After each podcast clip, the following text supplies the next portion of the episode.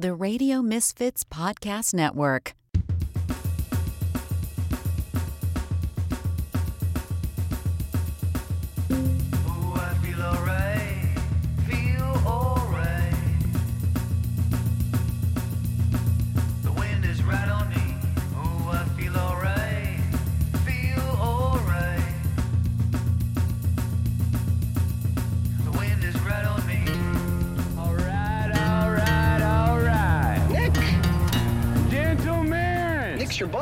Guy you can drink beer with. start your engine! It's the Nick D Podcast. All right, all right, all right. It is the Nick D podcast. How you doing? I am Nick DiGilio. I'm your host.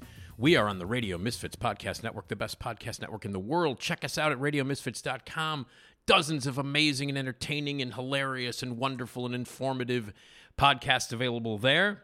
In addition to uh, the Nick D podcast, you can also hear my other podcast, which is That Show Hasn't Been Funny in Years, an SNL podcast an episode a po- po- podcast that is all about Saturday Night Live and it's all encompassing. You should check that out. Check out our other podcasts and also check us out 24/7 on the Radio Misfits live streaming service. 24/7 it's like a radio station only it's cooler.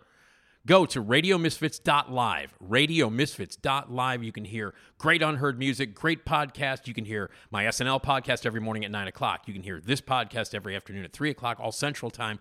24 7 free streaming service. Check it out. It's the future, baby. Radiomisfits.live. My thanks to Ed and everybody at Radio Misfits. Couldn't do it without you. My thanks to Jason Skaggs, who does all the music and the sounds and the weirdness and all that cool stuff. And my thanks to everybody. And we want you to be a part of this podcast. It's the Nick D Podcast. We're episode uh, episode 170 right now. We want you to be a part of it. You got something you want to advertise with us? You got a product? You got a you want to be a sponsor? Come on, man, be a part of it. Lots of people listen to this podcast. It'll be good for you. Be a sponsor. Write us sales at radiomisfits.com. You can also leave a voicemail message anytime you want. The voicemail system is open 24 7. I encourage you to call us. We want to hear from you. We want your feedback. We want your comp, you, you know, your comments. We want your contributions. Anything you want to say 24 7, any time of the day or night. Those voicemails lines are open. Leave them now. 773 417 6948. You got a magic megaphone request? Leave it there as well. 773 417 6948. Email us anytime, anywhere that you want. Say what you will. NickDpodcast at gmail.com.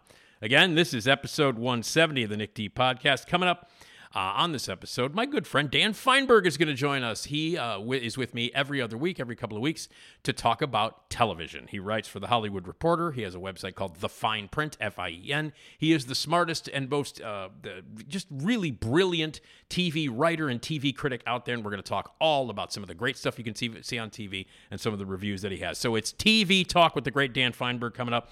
And then Esmeralda Leon, my old buddy, will join me in the last part of the show as she does every episode. We're going to hang out. We're going to have a magic megaphone thing we're going to get to. We got some witty retorts from celebrities. We're going to talk about what's happening in our lives and what was going on in the weekend.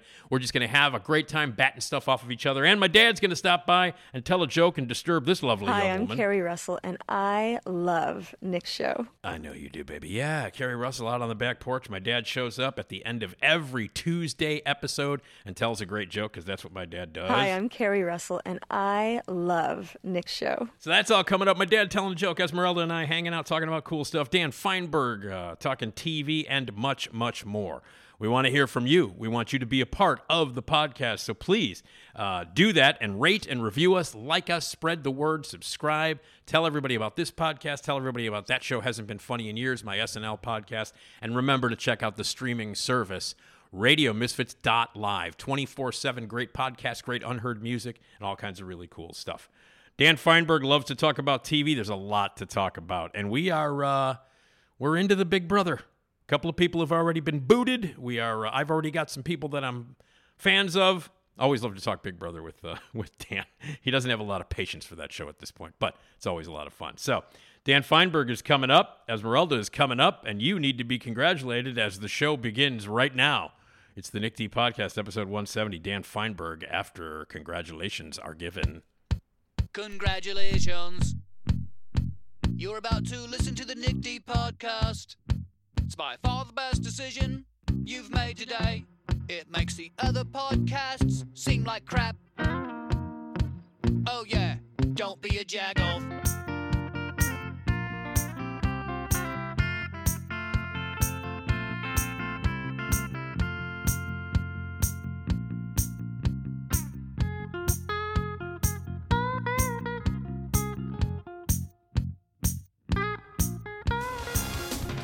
Fine, Fienberg. Dan Fienberg. And now, all the way from somewhere else, Dan Fienberg. Ah, yes. And that uh, somewhere else is uh, a rainy LA, but it could have been worse. As uh, as we heard that uh, Hurricane uh, Hillary, which was uh, was it when it when it hit uh, the Southern California area, was it still a hurricane or was it a tropical storm? Oh, no, no. It was most certainly a tropical storm. It might have even been whatever the step below, like maybe a tropical depression, and then there was a sub depression. I, I'm not completely sure. Whatever it was, by the time it hit, it was basically a vast stretch of green on the map in terms of precipitation. But in the Mm. day or two before, everyone was like, ooh, there's where the red is going to be. And that's where everything is going to get really screwed up. So, at least kind of best case scenario. And at this exact moment, it is sunny and lovely out in Los Angeles. So, All right, so things are back to as relatively normal. relatively normal, as Relatively normal as we get out here. That's Dan Fienberg, who is our TV critic and a great contributor to this podcast. He also writes for The Hollywood Reporter and has a website and a blog called The Fien Print, F I E N, um, and uh, joins us every couple of weeks to talk TV. Lots of TV to talk about. But first, let's talk about uh, TV's Top 5, which is the podcast that you do uh, with Leslie Goldberg, who is your partner on that podcast. Tell us all about that in the latest uh, uh, edition. Indeed. Uh, yes, as you say, it is the THR podcast that I host with Leslie Goldberg. Uh, TV's Top 5 comes out every Friday morning, very, very, very early in the morning. Uh, we basically break through, break through, break down, whatever it is, we break it. Uh, all of the television industry news of the week, which, of course, for the last three plus months has been strike, strike, more strike, and more strike. So Yeah. lots of that. Uh, typically we had been interviewing one showrunner per week from a new show but we kind of stepped away from that because they can't do interviews so that's kind of how it goes uh, but we've been doing a lot of strike related interviews. So two weeks ago we had chris keyser. Lots of people will know him as co-creator of party of five. But for our purposes on the podcast he was uh, the co-head of the writers guild negotiating committee so he Right. talked about the 100 days of the strike. This past week, we had Simon Rich, who is the co creator of Man Seeking Woman and Miracle Workers, uh, former SNL writer, um, sort of a, a wonderfully absurd young man who's really 39 but looks like he's 12. Uh, Yeah, but he yeah. wrote a he wrote a great piece for time talking about how everyone thinks of AI in a writing sense as being chat GPT, but that's only kind of the forward facing version of what AI is. But there's lots of other AI in development that can do much more. So basically, he came on the podcast this week and told us that AI is going to kill us all. that that was pretty much what it was. Like like at some point he apparently he had a childhood friend who who is now an an AI mastermind who's working on various different new versions. And and at some point in the conversation, I would say at least 20 to 25% seriously, he's like, look, if I'd known then what I know now, maybe I would have killed him when we were six. So I, you know, mostly he was joking, but right, right. only mostly. So So, so, yeah. that that's the latest uh, uh, episode. It's out there now, and that's uh, Simon Rich. Um, indeed. okay, cool. And you can check that out. All of that stuff at the Hollywood Reporter and at the Fien Print, F I E N.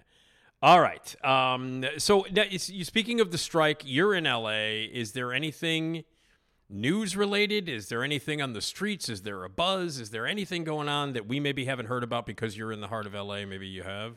I would say probably not that you haven't heard about if if you and your various listeners are tapped into social media and the trades and all of that. Uh last week and the week before a tiny bit there I would I don't want to say that there was there were steps in the positive direction, but there were steps. There were Okay. there were actual conversations. The conversations were presented in certain circles as being uh somewhat positive in other circles as being not in any way what anyone wanted but but there actually were conversations that were had there remain many many sticking points uh, as we've talked about on the podcast there was there were roughly 70 days of negotiations within the last strike. So the last strike was 2007 2008 and it Right. uh, lasted 100 days. Negotiations functionally began 20 something days into that. So you know that gives you some perspective. It's not going to be an immediate thing. And and then there continue to just be all of the various ancillary things people moving premiere dates so tons of sh- you know basically we're going to be struggling to come up with things to talk about the next couple weeks because basically everyone is pushing their shows around the schedule so that they have stuff that's airing in October and November Yeah. which is not ideal. Uh, let's see, following up on something that we talked about last time and have talked about before, the Emmys have been formally moved to January. So there's that. Uh, of course, that assumes that one strike slash both strikes are over by January, and right. Right. one never knows.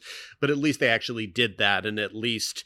Uh, you know they they chose a date. I believe the feeling was that fox for whatever reason preferred january. Um but you know i it is a it is an unfortunate fiasco that has Yeah. happened with the emmys and it doesn't matter whether you hold them in november or january nobody's going to care anymore come November or January and it's it's too bad. It's supposed to be the TV industry's big night. It's supposed to be the we're moving into the start of the new season September new programming etc it's supposed to be Yeah. a big deal and instead it's going to be kind of wedged between NFL football games and 75 other different movie centric award shows in January. So Right. yeah not not not great. Now you you mentioned uh, moving stuff around, uh, you know, for the fall. So they have not now. How is this affecting streaming services, who are sometimes considered kind of you know different than like your broadcast uh, networks and things like that? Are they moving things around, uh, uh, you know, like new seasons and new and new series that are going to be available? Because when you drop one, like if let's say it's you know it's a Netflix series, the entire series drops. Are they going to hold that back as well? Uh, well, they're definitely they're doing the same things as everyone else is doing in the sense that absolutely a lot of stuff that was supposed to premiere in October and beginning of uh, September has already been moved to November and into December. So a lot of somewhat maybe big titles uh, have been pushed back already, and that's just that's just where we are and there's nothing else to be done and there's absolute this is absolutely a slower window of programming than I, I I don't remember a, a window of programming quite this slow and Yeah. part of it and part of it I would say almost all of it honestly has to do with the fact that things have gotten pushed back a couple months because otherwise there were going to be some services slash networks that were going to have absolutely nothing come uh November you know the certain ones it probably makes very little difference to Netflix will always have programming whatever whatever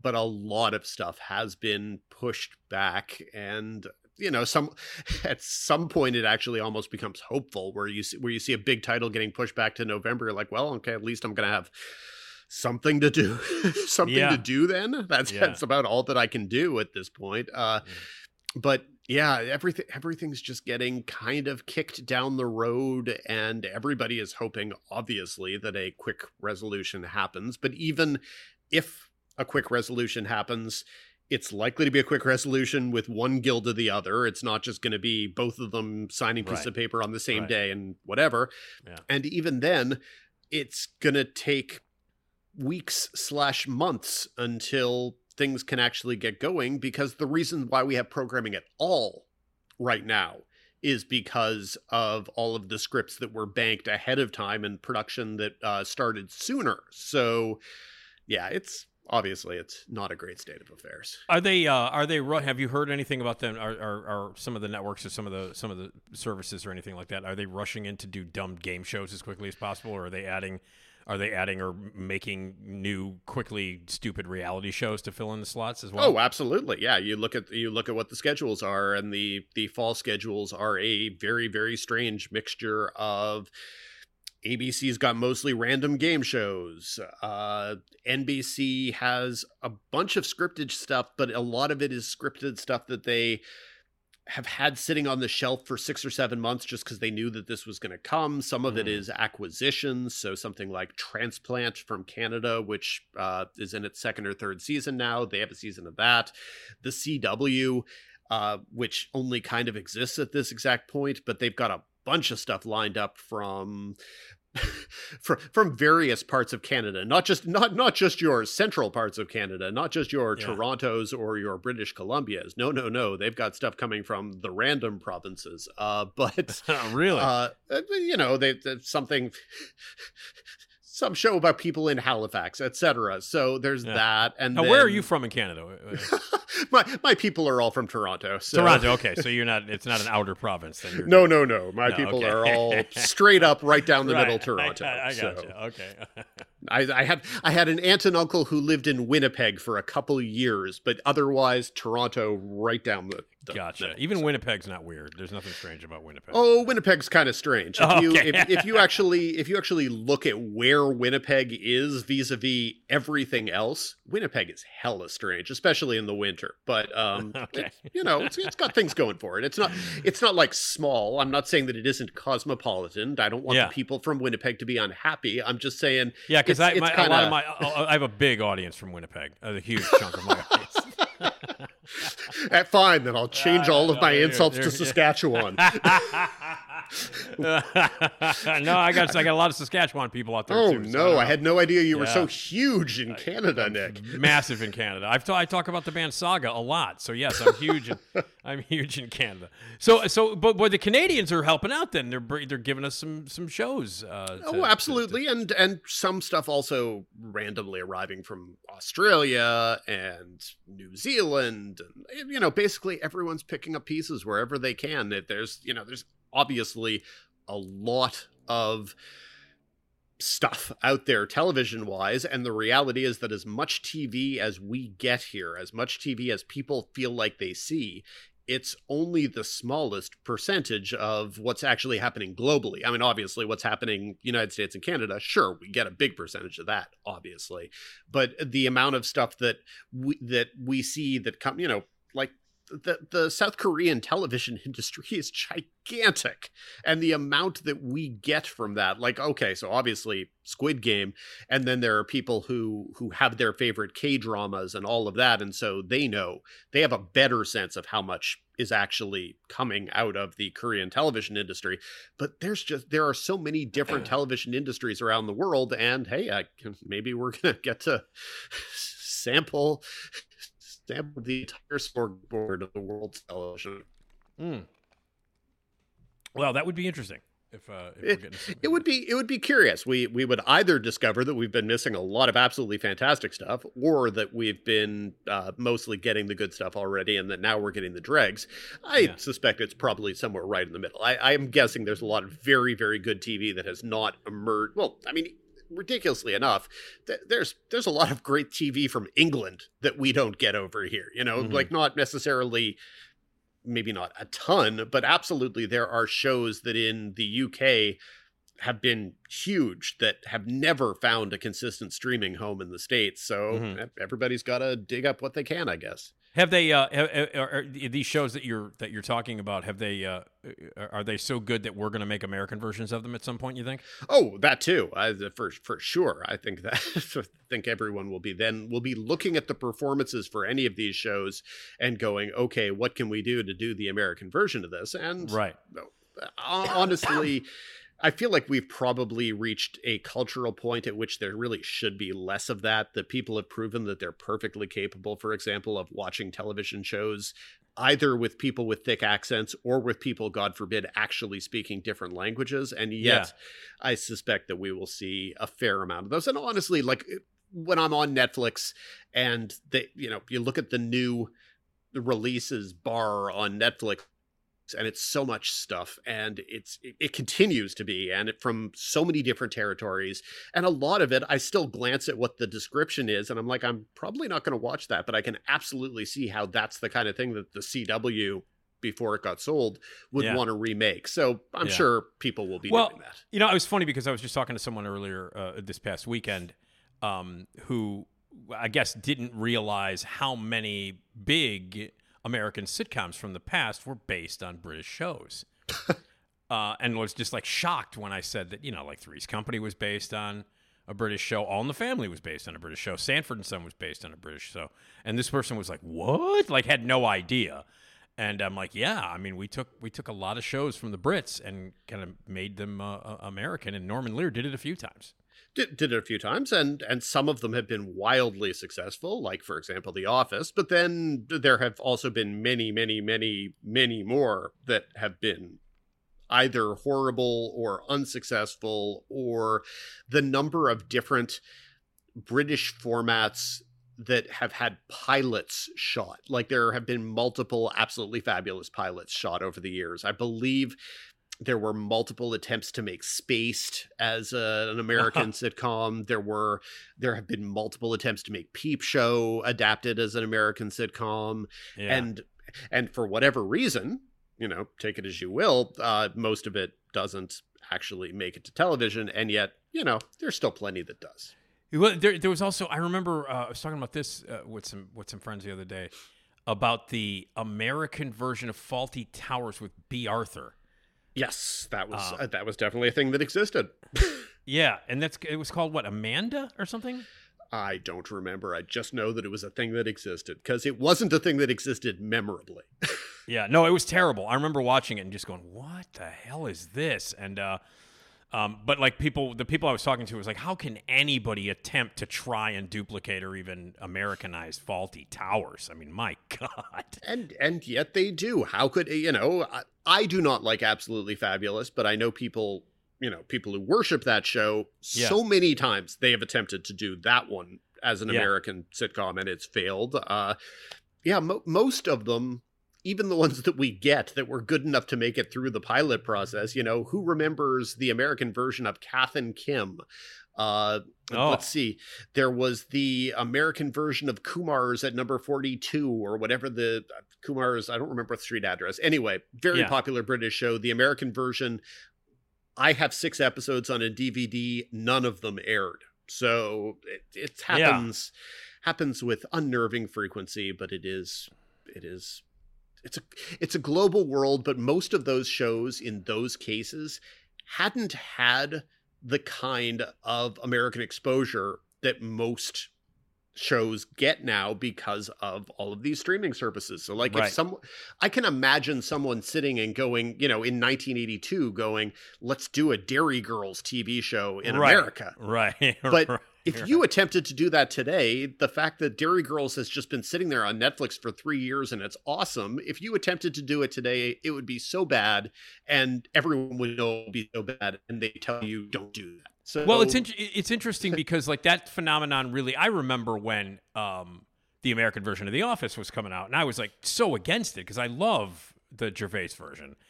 And that first, I remember watching the first episode, and I'm like, well, I don't need to see this. This is an exact duplicate of an episode of the British version. And then it became its own thing. Like you know, it it it, it found its footing. It became completely different than you know than the than the Gervais version. And if, with the Gervais version, what is there? What is there? A total of 13 episodes, including the Christmas special? Is that yes, no, but not including the the sort of David Brent movie that came afterwards. So yeah, lots lots of different kind of asterisks around it. But yes, and then the American version lasted ten seasons. So Yeah. Like- but I remember it. I just remember like when I first when I first started watching when I watched the first episode of The Office, the American version. I was like, I am not on board for this at all. And then it became its own thing. It's different than what Gervais did, and, and I think it, you know obviously it's great. It, it I think it stayed it overstayed its welcome, quite frankly. But but I thought you know overall they did a great job making an American version of that of that concept. I think I think it's true, and I think that that they that they did make a somewhat questionable decision to shoot the original scripts for half of the first season or whatever it was, and Yeah. and yeah, it wasn't necessarily a, a great idea, but I guess it allowed them to kind of work out those muscles while they were in the process of coming up with the distinctive voices for the American characters. So yeah. yeah, but it's it's it's a uh, there was the American version of coupling where they also tried to do the British scripts for a couple scripts and it was just a disaster and Yeah. it was awful and you you know you Yeah. I I definitely personally I can't again without thinking I maybe have to go deeper but yeah I can't think of an example where the exact mimeographing approach has actually been successful but yeah. you know it it sometimes basically kicks off an original version so I just I, I remember watching that uh, that Bea Arthur thing, and I just was just uh, uh, just like appalled by it, and and I just couldn't believe that they would try to do that. Um, and nothing against Bea Arthur, but I mean, you know, come on. I mean, Fawlty Towers is you know arguably one of the best sitcoms in the history of television, and uh, and to try and do a version of it, it just was not. It was it was. A, it, I remember just that was the first one that popped into my head about like complete and other utter train wrecks that were based on something else that was much better. most of the true train wrecks just never got out of the pilot stage at Yeah. least so we can kind of give the american process a little bit of credit and yet you see the number that still make it through so Yeah. can only give them so much credit All right. All right. Well, we can look forward to some crappy game shows and some stupid reality shows and some shifting in uh, in, uh, in in in the scheduling and uh, you know keep an eye on what's happening with the strike. Uh, right now, though, not not much is happening. So and on the and on the bright side, it means that uh, that Big Brother lasts even longer, and that and and I view that as a potential transition if we want to talk about how much Hisam sucks. oh my god, I hate him. I hate him, and I and I was very upset that they got rid of uh, flea market uh, uh, uh, uh, uh, uh, Sydney Sweeney. Sydney I- Sweeney, yeah, I got I, I- I was upset that they got rid of her because I liked her. Oh, she was she a she was adorable, but she didn't.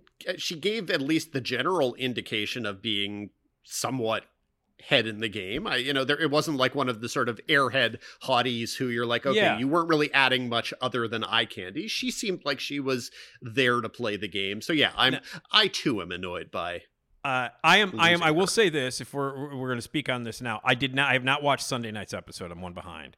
Okay. Uh, so I'm not. I don't know who who HOH I'm, a, is. I'm ahead. I think you are. Yeah, you're ahead of me. I was When does busy. that happen? I was busy over the weekend, so I don't know who the HOH is. I don't know who's up for. Uh, I don't know who's up for eviction or any of that stuff. So um, I'm going to watch that uh, a little bit later on tonight. So maybe we uh, avoid a little bit of the new stuff for Big Brother.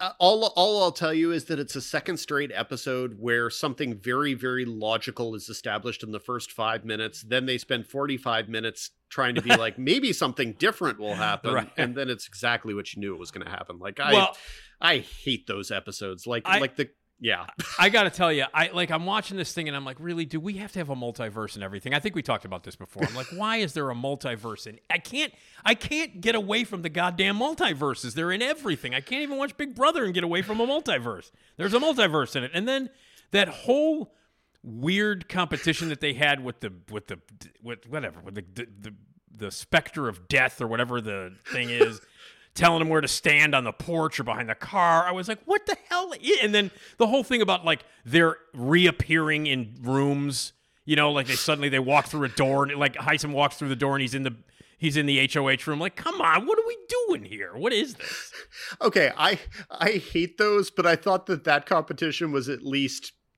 silly in a way that I was half on board for. I don't want to Yeah. go any further than that, but like I I thought all of the people playing attempting to play along with the scary thing as the guy in the cloak Yeah. with the stilts came running out Yeah, after yeah, them. yeah, yeah, yeah, Um, I, I didn't understand exactly and like what they were going for with that was they were going for a sort of uh, upside down uh, uh stranger things kind of thing Yeah. and yeah but but even still I, i'm kind of curious where they were like was was it just a was it the generic uh It- it was- from- street From, what I understand, it was a CBS set where they, Yeah, sh- that- uh, like, uh, like uh, I guess not like maybe next to the Big Brother house or like Yeah. across the street or something. So they kind of like smuggled them across the street to do the thing, and then yeah i mean they they do they shoot on a lot and given that and given that nothing is in production they've got all of these sets on a lot right, So sure, if Yeah. they've figured out a way to transport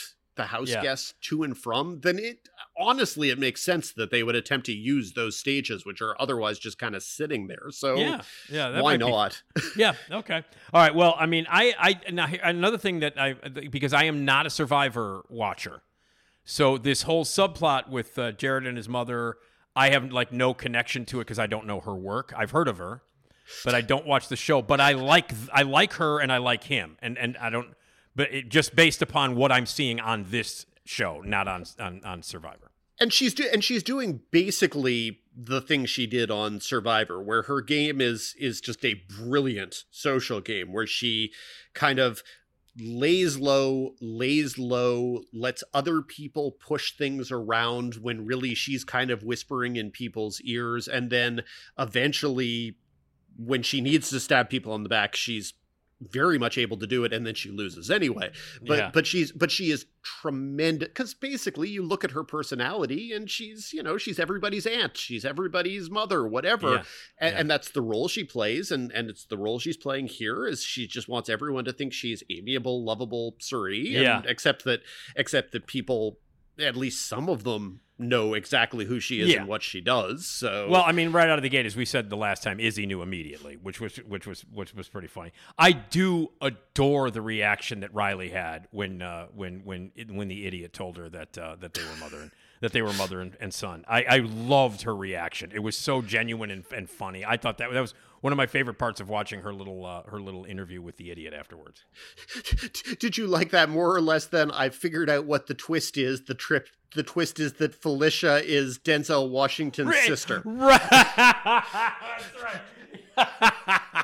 And he was so sure that he had cracked the code of the whole season. yeah. And then and then that he decided to use as as the precedent for it. Well, they had Ariana Grande's Yeah. brother. So it's totally the kind of thing that Survivor would do. Is yeah, yeah. That's, that's Cam. It's Cameron, right? Who, who came up I with think that? I think so. I've I've Yeah, sort of I've lost I've lost track of a lot. It was of the it was guy peripheral it was it was dorky guy with weird hair, but that's Cameron. So uh, yeah, There are several dorky guys yes with weird hair. Yes, season. there are. Yes, there are. I think at this point, um, I I like I, I like Jag. I'm a fan of Jag. Um, and I, I like the I like the younger faction. Actually, there are a few people in the house that I actually like this this season. Um, I can't stand Hisam. Uh, I, I Hisam, I can't stand him. Um, and I'm not. A, I think Red's a bit of an, a, a doofus. Um, Oh, I think I think Red is play. I think Red is playing a game. I think I think Red, without any question, is smart, is savvier than he's putting Okay. out there. I think All he's. right. I think he is going uh, towards the hillbilly side of the hillbilly thing, but I think there's more to him okay. than that. That is just All my right. hunch. Also, it helped that they were able to get rid of the uh, the dumbass bigot in week Right. one. So yeah, exactly. You know, yay. Uh, the fact that they actually efficiently did that is is I don't want to say impressive because you don't really deserve a pat on the head for Right, uh, right. for kicking a guy out for saying the n word completely unprompted. Yeah. Uh, Yeah. just a bizarre. ridiculous. Well, we'll see what happens. And again, um, you know more than I do, which is unusual because normally I'm I'm ahead of the game on, on on Big Brother. But I've not watched Sunday night's episode. I will I will watch it in just a few uh, in just a few uh, hours. So No spoilers from me. okay, cool. All right. Speaking of things that are spoiled, um, which means they smell bad or they are bad. Put yes, putrefied. because I'm just uh, I'm segueing here to uh, the Depp versus uh, Heard uh, documentary series on Netflix, which is a three-parter. If I'm right, it's three parts. it is indeed. Okay, because I mean I watched it all back to back to back. Um, let me just preface this by saying, and I'll let you like talk about it, and then I can chime in afterwards. but let me just preface this by saying, when this whole thing was happening last year, um, I made the conscious choice to not watch any of it. Um, it just I, I, I was like, I'm not going to watch any of this. I, I I find the whole thing depressing. Um, like you know, like nobody knows what happened between these two people, and you know, whatever. I don't want to see it. And then like you know, the whole social media thing that surrounded it, and uh, you know, the obsession with it, and and all of that stuff. It, I I made a, an absolute effort to stay away from it. Now, of course, because you know, like I you know, I'm a social media person and I, you know, I host a, a podcast that's pop culture related. Um, I couldn't stay. Com- I mean, I couldn't completely stay away from it. Like I knew about the poop on the bed, and I knew about his finger getting, you know, cut off and stuff like that. I didn't know about some other stuff. Like I didn't know about the what what what do they call the glass of wine? The, the Uh, venti? Not a venti. No, it wasn't. a no, um, the whatever it was, the mega pint or whatever. Mega pint, was. right. So I didn't know that, and I didn't know, and I didn't know, I didn't know that there was some jagoff dressed up like Deadpool, uh, you know, making commentary. I didn't know, I didn't know that Johnny Depp actually, after a concert, met with one of those idiots uh, and shook hands with him, who was like doing it. So I, I purposely, just because of, because I didn't want to be depressed for this entire time watching this, I purposely stayed away from all of it. Um, and then this entire three episode series completely confirmed why why I stayed away from it, and I found the whole thing to be incredibly just depressing. Um, and not a very good documentary, but this is on Netflix, and if the whole Johnny Depp Amber Heard tell tell us what you think about this thing, and then we can talk a little more about about it. I mean, mostly the first thing I need to say is that uh, if I hadn't reviewed it, I, I would like to believe that you wouldn't have watched it, and therefore And- I owe you a sincere No, apology. that's why. That's uh, pretty. I mean, that's pretty much why I watched it. I knew that you had reviewed it, and also, uh, you know, Dan, as we know, there's a lack of new stuff to talk about, and so I watched it, and you know, I mean, I, you know, um, it wasn't as bad. I will say this: it was bad, and it made me depressed, and it confirmed, like I said, it confirmed every hunch I had about how I would feel if I watched that garbage live. Um, but it still wasn't as bad as the Brittany Murphy thing.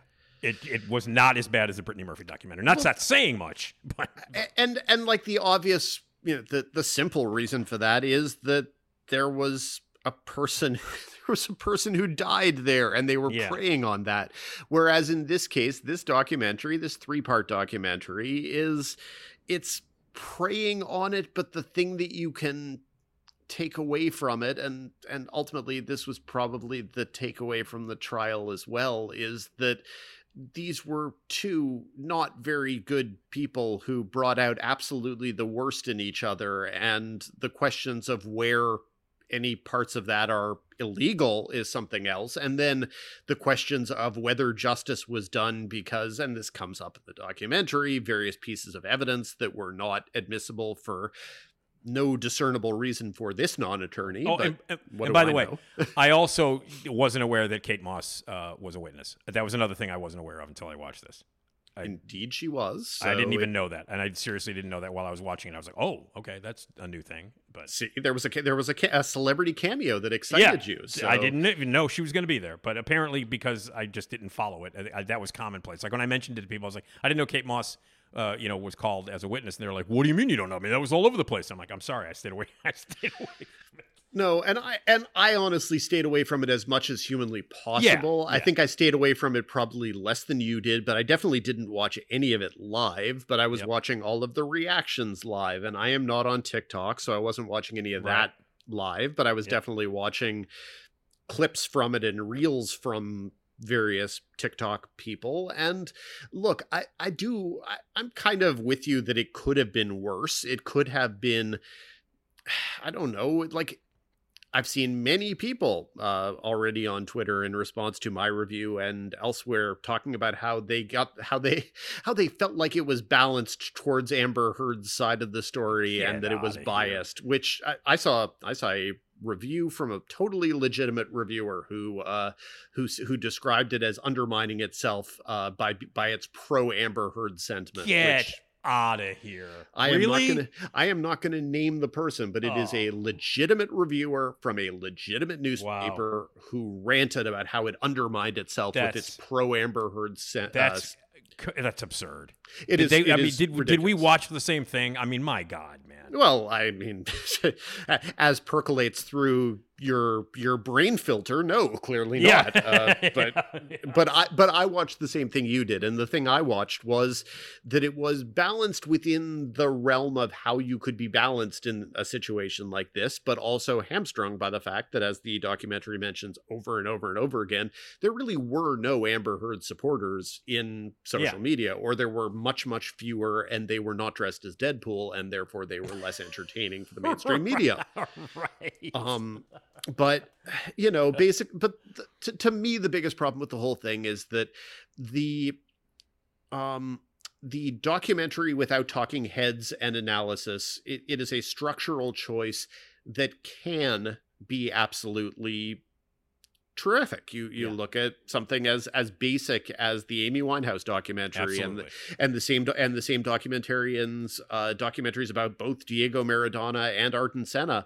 He's tremendous um, at at doing that kind of documentary where It it's can, all it can be done. It Yeah. can be done. Yep. and, and basically you have to you have to put the pieces together in a clever and thoughtful way you have to you have to have an approach this was mostly vomiting up a year of social media shit Yep. and putting it up on the screen and telling you exactly the things that people were already saying while it was happening so if Yep. people were already making the exact same observations that are your biggest thesis points, then you're not saying anything and there's no reason for you to be doing the thing that you're doing. Absolutely. So, uh, Yep. so either you find a way to say something new or to say something interesting within the confines of what's old, or you're basically, in my review, I compared it to one of those first reactions to new Marvel movie where every where every publication and THR does it as well. So I'm not being um, whatever. Uh, I'm not being aloof. I'm not being above it. My own publication does it and gets great traffic out of it. But where you run the first reaction stories, which are all Yep. the Twitter reactions from different things, and of course, they end up being so wildly uh, canted towards specific sides. You know, you come away thinking, "Ooh, the, the Flash is going to be the greatest movie ever made," or Right. or man, that new Ant Man movie is Marvel back in fine form. And then you actually watch the movies and you go, my God, what were they thinking? right. But that's what that's what this is. It's it's an it's an aggregation. It's it's a clip package. It's nothing. Yeah, there there is no storytelling. There is no filmmaking. It is it is not good. it's not good at all and it also is a thing that like if they for whatever i mean if they were trying to take some sort of moral stance uh uh, it, it, it still felt like they were trying to have their cake and eat it too. Like when, whenever they were trying to make some sort of moral stance or, or, or you know, uh, uh, making fun or, or at least being critical of the of the idiots like your Deadpool guys and all these other jagoffs. Um, the move, the, the the the documentary series itself was absolutely trying to to be exploitive and exploitative and critical of exploitative, uh, being of, of exploitation as well. And you can't have your cake and eat it too. And this thing tried to do that. Oh, for sure. And the and the reason why one or two somewhat deranged people could say that it was balanced in the Amber Heard direction is really as simple as there were people who were claiming that people were being abusive online in her direction. I don't think the documentary claims that everybody is. And also the documentary, while it does focus perhaps a little bit more on the guy dressed as Deadpool or uh the crazy guy with the long haired um whatever who just giggles about Johnny all the time because Yeah. that's who was reporting on this Yeah. Uh, but even still there there were kind of these panel type shows on YouTube and stuff that had people sitting in chairs and some of them were wearing shirts with buttons and it looked as if they were uh, you know, somewhat trying to be professionals in a journalistic space. And I think the fact that you had those people to some people counts Yeah. as balance to- gotcha. as as balance towards Amber Heard because people who wear shirts with buttons might have said maybe it's bad that people are telling Amber Heard to go kill herself on social Right. media. God Right. forbid. Right. I love that. People with buttons on their shirt, people with shirts with buttons. That's a great way to describe it. Anyway. It is. Uh, it is the. It is the. It is the baseline for professionalism. Yeah, it certainly is. Um, well, anyway, uh, it's called Depp vs. Heard. If you want to, it's on Netflix, and I, uh, I was, I was thoroughly depressed when it was over, and I kind of knew I was going to be, and I, as I watched it, I was like, this is exactly why I didn't follow this shit when it was happening live last year. Look, Exactly it, it and it also goes to one of my pet peeves that I talk about over and over and over again, which is the three-hour documentary series not being a real thing, which is Yeah. that always a three-hour documentary should either be a movie or it should be a six-hour documentary that people did more research on. It should never be a three-hour documentary, and in this case, not only is it three hours, but really the three hours are 45 46 minutes Yeah. and 50 minutes so Yep. it's not even it's not even trying to fill three hours it's Yeah. just a badly edited movie Yep. and it's crap. On the It other is- hand, Yeah. if we look to other things that I've reviewed recently, I reviewed was- at least one documentary that I- was good. I was just gonna go. I was gonna go to telemarketers. Uh, this is Perfect. HBO, and I have not. I have not seen this yet. I, I am. I don't know. I think we've talked about this before. Whenever I see Danny McBride's name on something, I immediately go, Ugh. Um, not a fan uh, uh, at all. Now, but he's not in this, right? No, I mean, it's a, no. he. But he's like he's behind it, and I've liked some of the stuff that he's, you know, worked with. I'm, you know, uh, you know, I think some of the stuff he did with David Gordon Green is is okay. I like. I actually like the last Halloween movie, Halloween.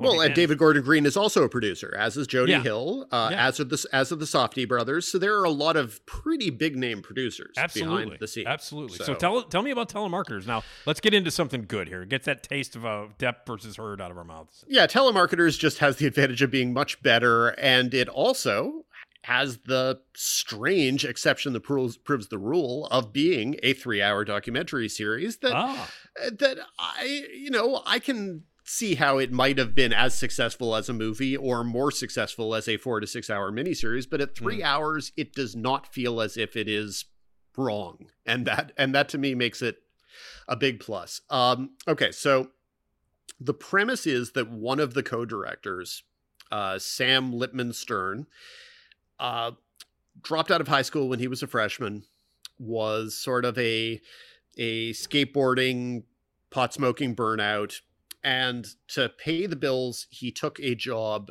at a telemarketing company that was making calls for you know when you when you get the calls from various police affiliated charities that promise that they'll give you a decal if you make a donation one of those perhaps the largest of those. And so he basically spent several years making these calls as part of this telemarketing company that was basically a pretty huge scam and he was surrounded by the other people who could only get jobs at this telemarketing company so honestly a bunch of straight up uh criminals who could not get jobs otherwise and no one was doing background checks so uh-huh. you know, and Uh-huh. dropouts and whatever. And he made friends with a guy named Pat, who was the best salesman of all the salesmen at the the telemarketing company. Also a active drug uh, drug user. You know, he's basically nodding off in front of his computer on whatever high he's on. But every time he came to life, he would get on the phone and make a sale. And at a certain point, they decide that they're going to and Sam references Michael Moore several times that they were going to make a whistleblowing documentary bringing down the industry without having any idea of how to actually do it.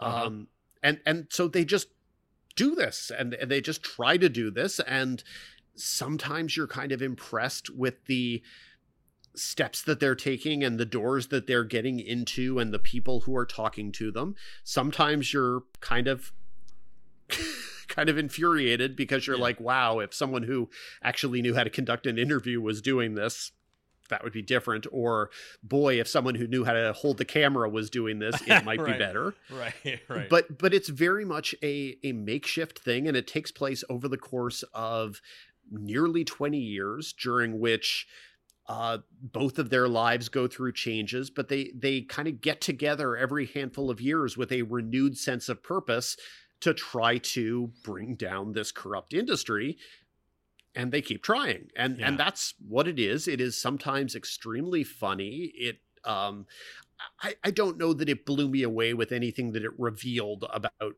the scam. I, I think I've yeah, always kind of known enough of it. Yeah. Um, and and you know, I've I've had jobs that have been similarly scam centric, and I assume many people have that where you've been atta- either answering phone calls or making phone calls about things that were somewhere between borderline fraudulent and fully fraudulent. So it's it's a familiar thing. yeah, yeah. Uh, but uh, but it's it, the, sort of the friendship between them and the idea of these two amateurs trying to do something big and trying to do something they think is right and something important. It's it's a little bit inspiring to watch them do that. And i definitely i know uh, some people seem to find it funnier than i do and and that goes back to a lot of the kind of tangentially similar shows whether it's jury duty or whatever. There's the kind of mortifying comic documentary that some people like more than others. But ultimately, I found it fairly satisfying in the way that it told an interesting story in a messy but honest way. Yeah. Oh. So, Well, so I I, can't I, wait I dug this. I can't wait to watch it. I'm really looking forward to it. Uh, telemarketers, um, and and that's that is are are all three episodes now on HBO? Or are they out there? Uh, no, I think it's I think it's weekly, uh, but Okay. the first two will have already aired, and so the third one will be this week. So okay, great. So check it out. It's three episodes, and uh, two of them are probably available already on HBO, and that's telemarketers. Okay. and it also totally has the feeling of something that somebody could make into a scripted movie or whatever, and Danny McBride would be perfect to play uh, the secondary lead, uh, Pat. Okay. I think he would win an Emmy for that. So okay. All right. All right. Uh, uh, uh, okay. I'm not. I'm not looking. But you but that you would want to avoid that. Yeah, so would, yes. so, uh, okay. Well, uh, great. So now, is there anything that that you will be writing about? I know it's again, it's it's sparse out there, and we've been talking about that a little bit here. Anything that you're that you're going to be writing about the next, you know, in a couple of weeks when we talk again? Anything you're looking forward to? There about? are there are one or two shows that are coming up that are on the bigger side. Unfortunately, due to the timing of this podcast, I can't tell you uh, Okay. my thoughts about Star Wars, the new Star Wars series on Disney Plus, uh, Mhm. Ahsoka. Yep. Um, I've seen a couple episodes of that, and my review will be up in the next day or two on the Hollywood Reporter. Uh, But stupid embargoes, but that's at least a somewhat Okay. big show. So It's a big show. Hey, you listen. When Rosario Dawson is in something, it's big as far as I'm concerned. That's how it works for me. Uh, Is that, so is that actually is that actually a feeling you have? I love her. I just watched. Uh, I just over the weekend. Uh, I, I I showed um, uh, Shattered Glass to my girlfriend, and she had never seen it before, and uh, and I love that movie, and I love her in it. Shattered Glass is a great movie. I am Yeah. completely in agreement. But if you asked me to list the things and people that are good about Shattered Glass, I would never mention Rosario Dawson. But she's very good at it. I mean, but everybody is good in that. I mean, you know, I think everybody is exceptional. I really like her in that. The scenes with her and Steve Zahn, I think, are really funny and really good. And um, I mean, you know, Sarsgaard is the king in that movie. Uh, and and it's the thing that allows me to continue to feel like at least at one point Hayden Christensen was a was a good actor. You're absolutely right. You're absolutely right. But no, I mean, so- I lo- I'm a fan of Rosario Dawson. I do. I like her. I Oh, man, Hey, I liked I- her. I liked Haunted Mansion for God's sake. I liked her in that. Rosario Dawson has made an intriguing career out of people thinking she looked the part of being a star, but not necessarily justifying that. Wow. would be All my. right. 25th hour? Yes. No. She she has been cast in a lot of very good things. Okay. But almost in no case would I tell you she was the best thing. In it. Okay. Well, no. Okay, I would never tell you she was the best thing in anything she's done. I think she's Yeah. absolutely been solid in some things. Okay. But- Wow. All right. All right. No, I'll never. I'll- I will never bring up Rosario Dawson again. in you're in. Well, look, she she works, so it's not like she isn't gonna. It's not like she isn't gonna be. It's not like she isn't gonna be in future things that we're gonna have to talk about. Right, I no, I love that. I love that. So, well, she works. That's that's something. People people like casting her in things. I don't like. She's not the Uh. worst. She's. I need to make this clear. She's not the worst actress in the world. She's not. I wouldn't even so far as say she's bad. Right. She just to I- I me, got it. she gets cast wildly out of proportion to her Okay. talent because you can always look at her and go, she looks like she belongs in this and like she should be a star. But Okay. All right. That's fantastic. Anyway, I'm trying to think if there's no, anything else- No, that's that's the great. That's the like the greatest uh, explanation of Rosario Dawson I've ever heard. And and I- every once in a while she wears a shirt with buttons. I think, and that's that's. I'm trying. Uh, okay, and and one last thing uh, on the HBO front, very good documentary, uh, BS High. Okay. which is which is premiering Wednesday. It is uh it is a sports related scandal documentary. People will know the story. It is the Bishop Sycamore story. Basically, they got a um a nationally televised game where they got slaughtered by a national powerhouse on ESPN. Everyone was horrified to watch it, and then people started investigating and realized that the high school didn't actually exist.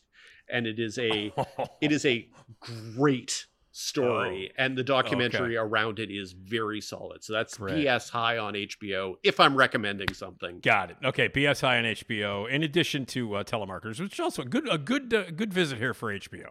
Hey, HBO has lots of content. There you go. They do. all right, all right, Dan. Uh, always great to talk to you. Everybody, check out the Fien Print F I E N and the Hollywood Reporter, and uh, check out uh, TV's Top Five uh, podcast. Dan, always a pleasure, man. I'll talk to you in a couple of weeks. Till the next time, Nick. All right, man. Take care. Uh, Dan Fienberg, everybody. He's great. You know who else is great? Esmeralda Leon. That's Esmeralda. Yeah. Esmeralda Leon.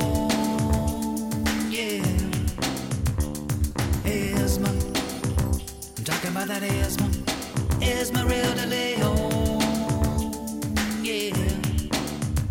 Esmeralda Yeah yeah Smart de Leo Yeah Yeah Get yourself some Esma.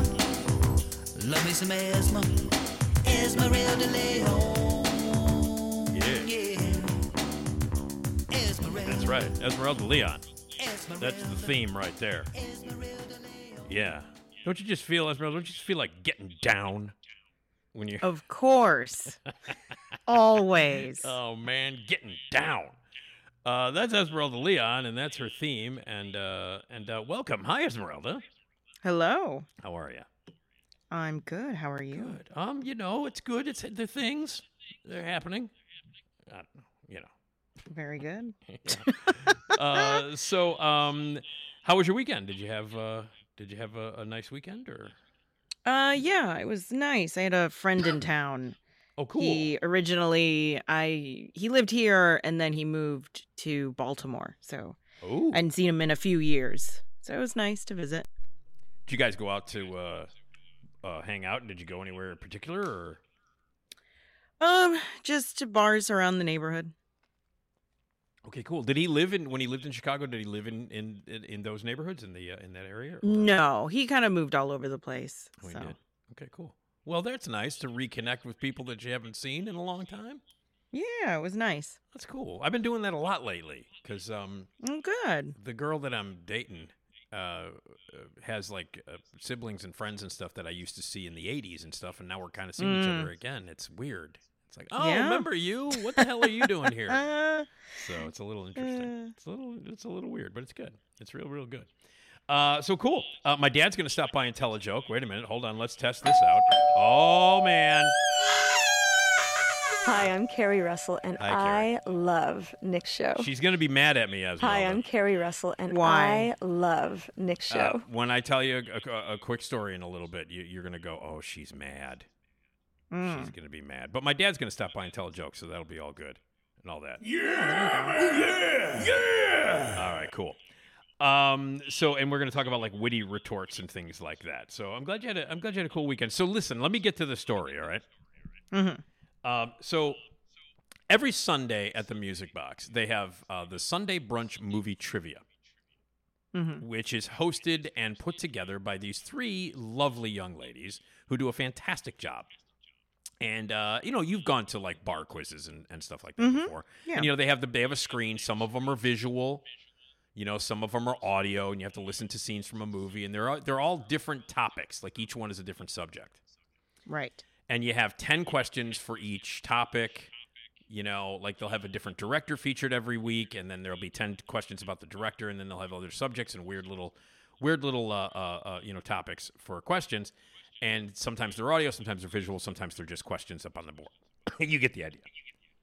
Excuse me. So, like the director this this week was Samuel Fuller, who is kind of this insane uh, was this insane director who made a lot of really batshit crazy movies and made a lot of westerns and stuff in the 40s and 50s.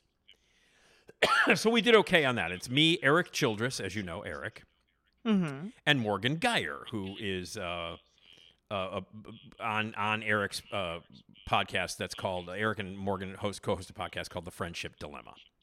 Mm-hmm. Uh, she is also a big movie fan. She's also Dan Geyer's daughter, who is a film critic that I've known forever.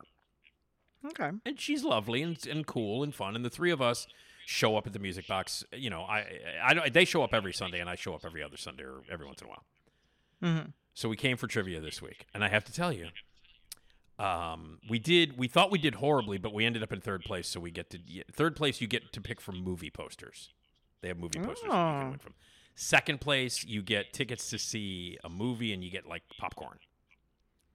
Oh, In first nice. place, you get like a gift certificate to the deli right next door to the music box, like a twenty-five dollar gift certificate, and movies, and a free movie, and free popcorn and stuff. Oh wow. And in second place, when you come in second place, you also can pick a topic for next week. So you can pick the subject. So if you're like, if you like, okay, look, like I, you know, if I ever won one, I would go, well, I want Paul Thomas Anderson. You know, like I'd pick Mhm. something that you know. Yeah.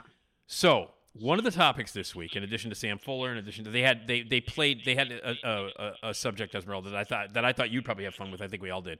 Was dream sequences. and they played quick dream sequences from movies, and you had to name the movie that it was from. Mm-hmm.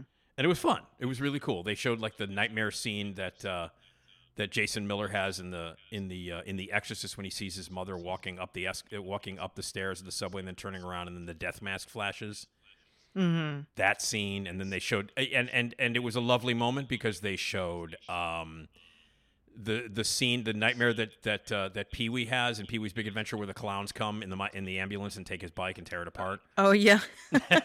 so so they showed that and you know you just you got to write down on the piece of paper what it was. okay so one of the topics Esmeralda was Edward Norton oh boy. now, let me ask you a question. How well do you know the movies and career of Edward Norton? I know you love him, and I know like he's, he's I do not know them that well like okay, because I actually I was looking at something with his movies and I was like, I vaguely I've never seen that movie and I vaguely remember him being Okay. in it. So okay. well, I mean, you probably would have been a bit of a help uh, to it, but like I think Mhm. there were a few questions where I was going, "What the fuck," you know, and I think you would have felt the same way. yeah. You know, like the more popular ones or the more one, the ones that he's known for. I know that you'll remember. Like what? So like obviously, you know, a primal, uh, uh, primal fear. Yeah. What are some I of the know Primal? Fear, Death to Smoochy, can't. American History X. I by the way, Um, I I love that you know Death to Smoochy. I love that. I own the D-. I own the DVD, and then I also have uh, when I was in college, they were doing promotional stuff for it, and I have a Smoochy visor uh, that has a little horn on it. Oh, you got to bust that out. And the next time I see Yeah. you, Esmeralda, you got to bust that thing out. It's like a really cheap visor. It's like made of foam. So Oh, I have to see that. I have to see that. Oh, well, for Yeah. people who don't know, okay, for people who might not know what Death to Smoochy is, describe because you you own it, you've seen it. Yeah. be, I think you'd be better at describing because I remember hating it, and I've only seen it like I think Yeah. once and, and a little bit on cable, and I know Danny DeVito directed it, if I'm not mistaken. um, I'm not sure, but Yeah, and he's in um, it. He's in it. Robin DeVito's in it. Williams, Right. Robin Williams is in it. Yeah. Uh, so Robin Williams plays a children's TV show host. right. Um, and he essentially gets kicked off. I forget why he gets kicked off. He probably like has some tantrum or something. But they get rid of him and they bring in the new kid on the scene, which is Edward Norton, and he dresses up like a pink rhino right. named Smoochy. Right. And so it's essentially like the the revenge that Robin Williams wants to get on on Edward Norton. So it's all that kind of stuff, and then it also shows the the behind the scenes of the children's programming world. right. Right. And uh, and you like it. Mm-hmm. Okay. Okay. Yeah, Because I, yeah. I remember when it came out, it got demolished by the critics, and it was like yeah, probably. and it was Most like likely. it was ripped apart by the critics, and it was considered, oh my god, this thing is a bomb. It's one of the worst movies of all time. And if I'm not mistaken, maybe you can look it up. Danny DeVito, I believe, directed it, and and Danny DeVito is known for directing really great movies. And this was one where everybody was like, "What the hell is wrong with Danny DeVito?" You know. What's wrong with and then, like, you look at the cast, and I, I'm not a big He Robin did. Williams fan. Yeah, He did direct Okay. it. and I think he's in it too. If I'm not mistaken, he's in it. I Yes. Okay. Yes, he is. so he he's in it, and you know a lot. I'm not a, I'm not a Robin Williams fan, but everybody loves Robin Williams, and everybody loves Edward Norton, and it's a great cast, and it's directed by Danny DeVito, Yeah. and it's a black comedy, and Danny DeVito has directed some amazing black comedies, including War of the Roses and Matilda. And I remember when it came out, I was excited. I was like, I like everybody. I'm not a big Robin Williams guy, but I love Edward Norton. I love Danny DeVito, and I Mm-hmm. hated it. Um, but I love the fact that you love it and you get so. How, so um, let me let me ask you. Let me ask. How did you get this promotional uh, uh, visor? Where, so you said you were in college and they were promoting the movie. What what happened? Yeah, so I worked at the radio station. Oh, uh, right. my- in my college. So yeah, Yeah. so they would send out promotional stuff for movies, and for music stuff. So, and one of them was this visor. That's amazing. And that was uh, DePaul. Mm-hmm. Yeah, you went to DePaul with my with our our mutual friend and my future ex-wife, Dana Di Lorenzo. Yes. Yeah. So so they sent that to you. So you kept the. Did, did people like? Yeah, go ahead and take it. I don't want it. Were people? Like, Yeah, I don't think anybody was. there wasn't. no, a big, we weren't fighting for it. no big fights over the Death to Smoochy visor. No. Well, you took his work guess you- worked out for me. I didn't have But to. I but I will say this, Esmeralda. Now, to be fair, when it first came out, it got trashed by the critics and was considered terrible. But now, what is it like? How many years? Like twenty years almost. This movie. uh, yeah. So yeah, it came out 2002. there you go. So we're talking twenty years later. Now, like a lot of movies that were trashed or misunderstood when they came out, this movie, there are many people like you now, Esmeralda, that love it. Like it's got a it's got a strong cult following, and it's one of those movies that people went back and went, "Hey, why did people hate this movie? It's great." Yeah. So I need to go back and watch it again because I I still haven't gone back and watched it again. Maybe I'll have a different opinion of it. You know? Who knows? yeah, maybe. Yeah. Or So, you but- still hate it. yeah, but now the I, I have to say this: the girl who one of the one of the three girls who wrote this these questions and suggested this category, hmm like you, fell in love with him when she saw Primal Fear. Because I was asking her afterwards. Yeah. because I was like, my partner Esmeralda, who does my podcast with me, loves loves Edward Norton and fell in love with him. Uh, uh, f- uh, uh, you know, for uh, you know, during uh, uh, Primal Fear, and she's like, "Yeah, me too. That's that's, that's the one." And I was like, "What?" so There's something about it. You know what it is? There's something about that damn stutter and that southern accent. yeah, yeah, yeah. It also helps, though. You know what also helps, Esmeralda? Uh, talent. Because he's fucking, he's fucking great in that movie, and Yeah. that makes you know he's. And, and so you go, God damn, this guy. Maybe the character's not sexy, but this motherfucker can act. You know what I mean? And immediately that's Right. cool. You know? and I mean, with the big twist and everything, I was like Yeah. mind blown. Yeah, I was exactly. not expecting that in the least. Exactly. And that's how this girl felt, the girl who wrote the trivia questions. And so they did not have any uh, Death to Smoochy questions Sunday. And I asked afterwards, I'm like, why didn't you have any Death to Smoochy questions? And she's like, well, because I like to pepper him in all the time when we're not doing Edward Norton. she likes to throw in Death Oh. like suddenly you're in the middle of doing something. There's a goddamn Death to Smoochy question. It's like, oh man. I mean, I kind of feel bad for Edward Norton because he has acted, you know, with some heavy hitters, Yeah. and some of the movies have not been good. Yeah. He's um, been Because in, there's that one with De Niro, De Niro, and It's- um, and Marlon Brando, the score. and Marlon Brando. yes, they asked a question about that one. but that's they- not a big. That's not a big. That's not very popular, is it? It's Or not- Was it was well con- received? It was not well No. received. I liked it. I gave it a good review, and I still like it. But the question was, they told a little bit of a backstory because there's a big backstory behind that one.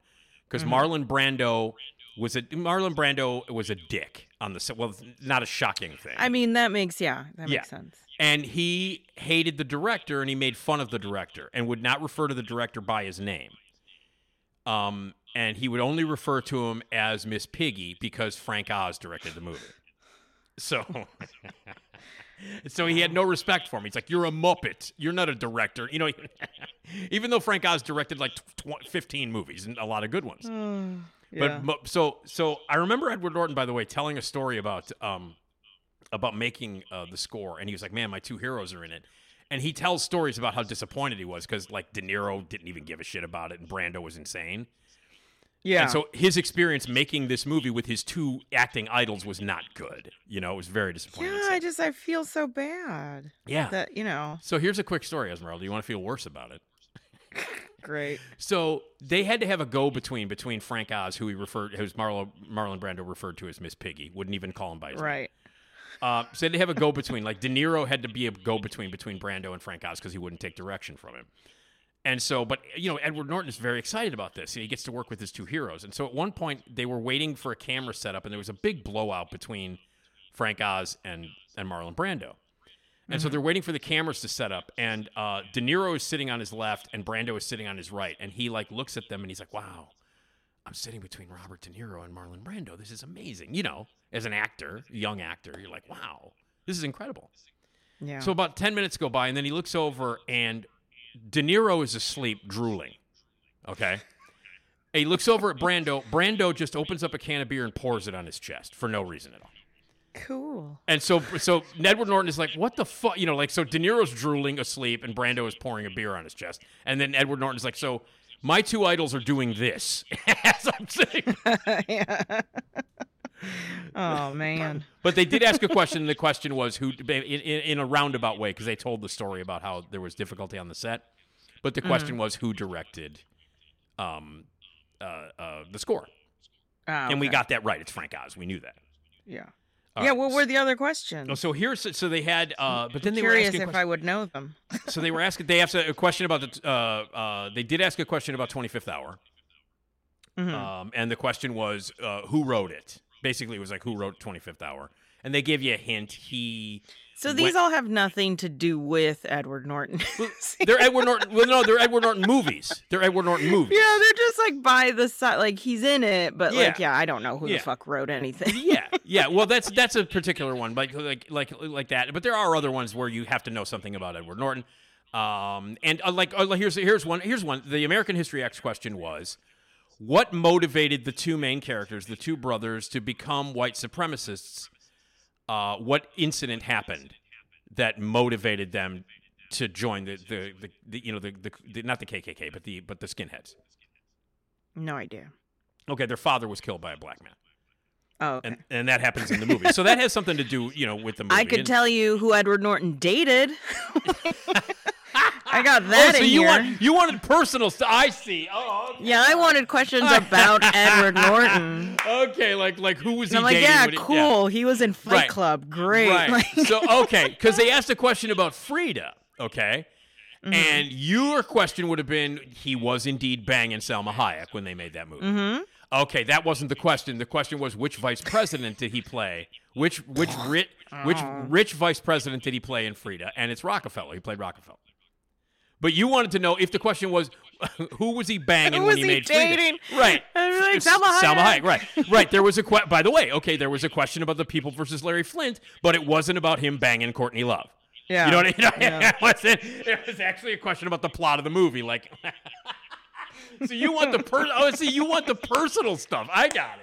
I got Yeah, I have. I don't remember a lot about. Okay, uh, that's fantastic. That's great. Okay, so you would have been no help because you want like. Yeah, What- I would have been no help whatsoever. Okay, all right. So you want like personal Edward Norton questions as opposed to plots about the movies he was in or who directed them, like a normal movie trivia question. You know, you don't. Yeah, pretty much. Oh, that's fantastic. But they did have a question involving cruel intentions, uh, which has nothing to do with Edward Norton. That was a different category. Let me just you know, Oh, specify. okay. It was a different like, category. Okay, Edward Norton had nothing to do with that. Uh, the category was we're going to give you three facts about the movie. Two of them are right, and one of them is a lie. You have to pick the lie. And so they did one about cruel intentions. And one of the questions was, one of the facts was, and you have to pick which one was the lie. Ryan uh, uh, Gallipoli, what the hell's his name? R- Ryan got uh, Flippily, Flip, uh, Philippi, Yeah. Yeah, yeah. Flippy, Ryan Flippy. Um, the the thing was Ryan Flippy left his girlfriend or cheated on his girlfriend with with Reese Witherspoon during the making of this movie. So now that's a that's a fact that you would have been like, oh, right? Um, yeah, I didn't know that. Well, it's not true. That was the one that was. Oh, that was the that was the yeah, false. Okay. That was the false one. They got together, and in fact, they were already married when that movie came out. Reese Witherspoon and Flippy Ah, were already okay. married. And we got that one wrong. You know why, Esmeralda? Because it's not about the movie. that was like a, you know what I mean? That was like a gossipy thing, which we got wrong. We got that one wrong. Um, so, uh, but anyway, so here's the. Let me let me just tell you the question where I was where I was uh, incredibly mocked by both Morgan and by Mhm. and by Eric because we got it wrong, and I was should have gotten it right. Ooh. Okay. So, and it also involves wait. Hi, I'm Keri Russell, and I Oh, hi, Keri. love Nick's show. Don't don't be mad. Okay. So the question was, why don't you got you, you got your little Google system up, and can you Google? Can you do your little Google? Mm-hmm. Google the movie Leaves of Grass.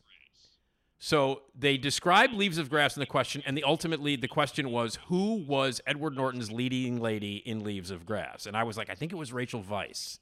See, I'm like, I don't know what the what is that movie. I don't I've either. I even heard of it. It's like 14 years old. It was out for two minutes. I saw it and completely forgot about it. It came out in 2010, I think. And I saw it and I don't remember seeing it. I don't remember anything about it, which will become obvious when you look it up and you see who his co star is. The fact that I don't remember it. yeah. So they asked the question, and I said, I think it was Rachel Weisz. And he's like, no, I think it was Andrea Riseborough from To Oh, Leslie. I remember this vaguely, well, do you see who the but co kn- star I is? but Do I didn't see it. Yes. Do you see who the co star is? Yes. Okay, well. Hi, I'm Keri Russell, and I love Nick's show. So I said, well, go ahead with Andrea Riseborough because she was in um, Birdman with him. So I was like, okay, so maybe they worked together a couple of times, and that's you know who it was. And then Yeah. when they said, when they announced that the actual answer to the question was Keri was was was this was Hi, I'm Oh, Keri Russell, and I love Morgan Nick's and show. Eric almost smashed a table over my head. They were like, "How the hell did you not?" You know. Oh. and I was embarrassed as shit, and not because I didn't, because like I don't know, like you are a big Edward Norton fan. You don't know what Leaves of Grass is, right? I vaguely, I it looks familiar, but I haven't seen Yeah. it. No, of course not. just- Nobody like I love did. the guy, but I'm like, I just, Yeah. you know, It was literally out in theaters for like two minutes, and you know, and even though like you know Hi, she's I'm in Keri it, Russell, and I- I, love Nick's and show. I did see it, and I gave it a bad review, and it immediately left my mind, and I hadn't even thought of that movie until it was mentioned yesterday morning. You know what I mean? and so, but everybody was giving me shit because even the girls know that I'm a Keri Russell fan, and they were like, "What the?" F-? You know, so it was very embarrassing. wow. And when I got home, I had to go on the back porch and tell Keri that I forgot that I got the question wrong. I think you had to tell her as if I like was she like- was gonna find out. I was like, "I'm really sorry." You know, she did this. And then she walked in. This was the, yesterday after. I'm sorry, this morning when I got Hi, home. Hi, I'm Keri Russell, Hi, and Keri. I love Nick's show. You listen, Keri. I didn't get the question right about leaves of grass. then she punched me in the face and ran off to the ran off to the back. Wow. Although she still loves your show, so she okay. does. She still loves my show. That's never going to change. Even though I forgot that she was the female lead in Leaves of Grass, a movie that seven people saw. Uh, I'm sure Keri Russell doesn't even remember. She exactly. Of course she doesn't. She doesn't remember that. I think she would be like, "I'm fine with you not remembering Leaves of Grass." You know, Uh, I'd be very upset if you missed if you didn't if you didn't know Waitress. I'd be very upset about that. but not but not Leaves of Grass. So anyway, but I did get I, I was made fun of like pretty incessantly by that. So I thought you would find that amusing that I didn't remember the Keri Russell. Yeah. So Well, I'm glad you've patched it up with Keri. I did. She's fine. She's fine. You know what? You know what would be really nice though is if I, if I could give her a death to Smoochy visor. I think that would. I'm sure she would really, that would really uh, bury would the lo- hatchet. she would. She would love that. Like, oh, I worked with Edward Norton on this great movie called Leaves of Grass, and now I have a death to Smoochy visor. now, when you were doing radio stuff, we talked about this in the past. What kind of swag did you did you end up getting? Because I know that you actually went to London for that Philip Seymour Hoffman radio movie, right? Uh, yes. Yeah. Um, so that was that was like the one time we got something like that. Like cool, like Um, really cool. Yeah. Well, and that that I was given Right. because I know that the producer for Johnny Show was they sent him to Ireland to for, for St. Patrick's Day, and they had a thing at Guinness, I believe. Oh wow. and there was like bands playing and there was like all this stuff and then yeah you would and we just had him on he'd be live on air um and then like interviewing some people or johnny would interview them but then like he was that kind of there as like co-hosting type Yeah, of stuff he he would be on location. The producer would be on location. And was this uh, was this um, uh, who was the producer at that time? Was it Bud? Was it Bud? Was it bud weiser no i didn't work with him Okay. Um. So anyway, he was in Dublin on location, and Johnny was. You guys were in the studio back in Chicago. mm-hmm. Oh, okay. All right. Cool. yes. All right. But what kind of swag besides the the enviable uh, uh, uh, visor for Death to Smoochy? What are some of the other? Do you remember some of the other swag you got when you were doing mornings when you were working at the radio? and station? that well that i got when i was in college Oh, you got that when you were in college. station. Okay. yeah that wasn't um with Johnny with the loop. Okay, so that was in college. so Um, the, yeah, Yeah, and you know, for college stuff, they give you. They probably even showed the movie. I'm sure they do those promotional things where they give you the tickets. So then they, they send all that promo stuff. right. Um, with Johnny, I'm trying to think. I mean, we never really we would get it was mostly food. I remember we would right. get a lot of food stuff. Right, like right. restaurants would come in and they would bring, you know, all the all the food, all their snacks and stuff. Um but aside from that, I mean everything was to, to the radio station, so then like they would have the decision to Right. who they were going to give it to or whatever. Right. Well, they still do that kind of stuff. Like I, you know, when I go down to, um, uh, when I go down to LS to do my my Mm-hmm. segments with with Cochran on a Friday morning, they have like a, a like like they used to at uh, at at uh, the car wash. They have like a prize closet. Where, Yeah. like they get stuff that's like, okay, here's this promotional stuff and here's that and everything. Like, in fact, like you know, our, our old friend Stephanie, Mhm. who is now program director at WLS. I came in one morning to do Steve's show, and she came running out because she got me. It was in the from the prize closet. She she looked in the prize closet to see if there was anything new that was just given to the stations, because that's LS, LSFM, and Q101. They're all in the same location, Mhm. so they get like rock and roll stuff because of Q101, and they get other goofy stuff too. Yeah. So she ran and she comes up to me as I, I walked in, and she got me. She it was in the prize closet, and she ripped it off from the prize closet. It was a uh, it was a T-shirt from the the the robot girl movie Megan, Oh, and it was cool. It was great, and I have now I have a Megan shirt, and so that was cool. Yeah. And that, and that was some swag that was just sitting in the in the prize closet at WLS, and she gave it to me. yeah, yeah. Yeah. I So you get did get, and this wasn't. I got the tickets. We got free tickets to go see, um, Napoleon Dynamite, Ah, and they were giving. And then when you went to the thing, they were giving away T-shirts, and one was a vote for Pedro, right. and then the other one was the quote that the girl gives. I the will not- girl I- that's running. I and will she's like, I'm Sunny and I'm this or whatever. So I will and it, not- it was yeah. the two that you could pick. Okay, I would not know it. You couldn't. I hate that movie, and I and uh and I don't remember. I could not help you with that. So which one did you get? Did you get vote for Pedro? Because that's the big one, right? No, they didn't have any. They were just they were like giantly sized. So I was Oh, I like, see. that's useless. Yeah. Okay. So there's some fun swag. Yeah, I, I remember like some of the swag that, or some of the stupid shit that they would mail me at the at the car wash, and I would just put it on the table, Mhm. and they called it the free table. Remember, we would walk by and go, "Oh, what's on the free table?" yeah, I picked up some good thing. Like some there was a cookbook that I picked Yeah. up off of there. That was Yeah. it was a really good one. It was giant. Yeah. No, there was you know every once in a while there'd be some really cool stuff, um, uh, uh, on the free table. Uh, most of it, most of it was junky, but but every once in a while you'll find something. Hey, that's pretty cool.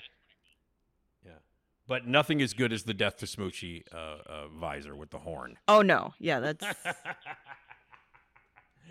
oh that's man, top ten. that's the that's got to be the best. That's got to be the best. And uh, uh, uh, okay, cool. So so uh, yeah, it's mostly food, and they do feed your ass. Yeah. I will tell you this. You know, having worked in radio for many years, as you know, and you did too for many many years. They like when when you have a restaurant on, or when you have people who are bringing food in. They feel will feed the entire universe. Oh yeah, for sure. Yeah. And we would actually, um, at the loop, when we would have food and then we would put it out into the kitchen, we would, we would, um, the the salespeople were the ones that are always like the first to get there, oh, of and we would call them the sales gulls. the sa- I'm sorry. The sales what? The sales gulls, Oh, because like- they were like seagulls, like Right. going in, like grab all the food. It's like, dang, give everybody a chance. That's the sales gulls. I love that. I love that. Mhm. That's perfect because they were. They would like swoop in and pick up shit off, you know, and get out of there. That's perfect. Yeah. That's perfect. Well, I have, you know, I've, I've been, you know, because I do, you know, Cochran Show, as you know, on uh, on Fridays, usually every other Friday, sometimes more.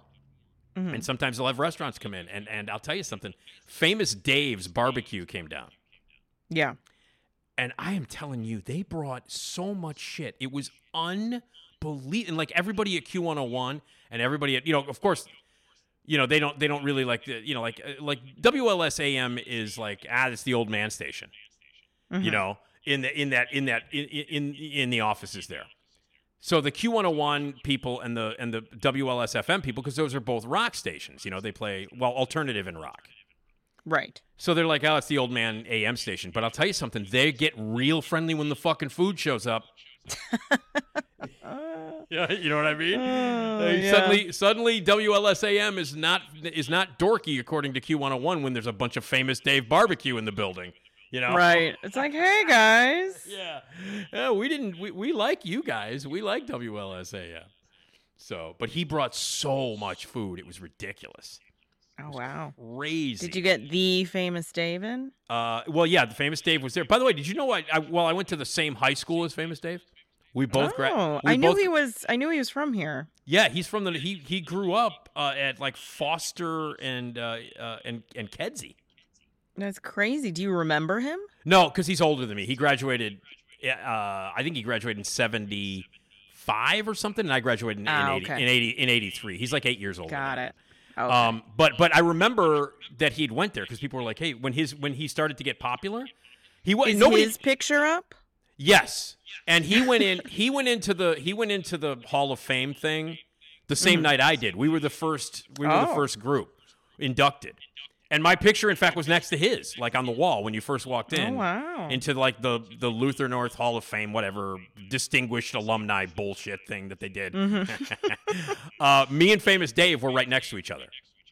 Yeah. And so when Famous Dave was on Cochran's show, he came in and you know it was wonderful. And then uh, I, I I blindsided him.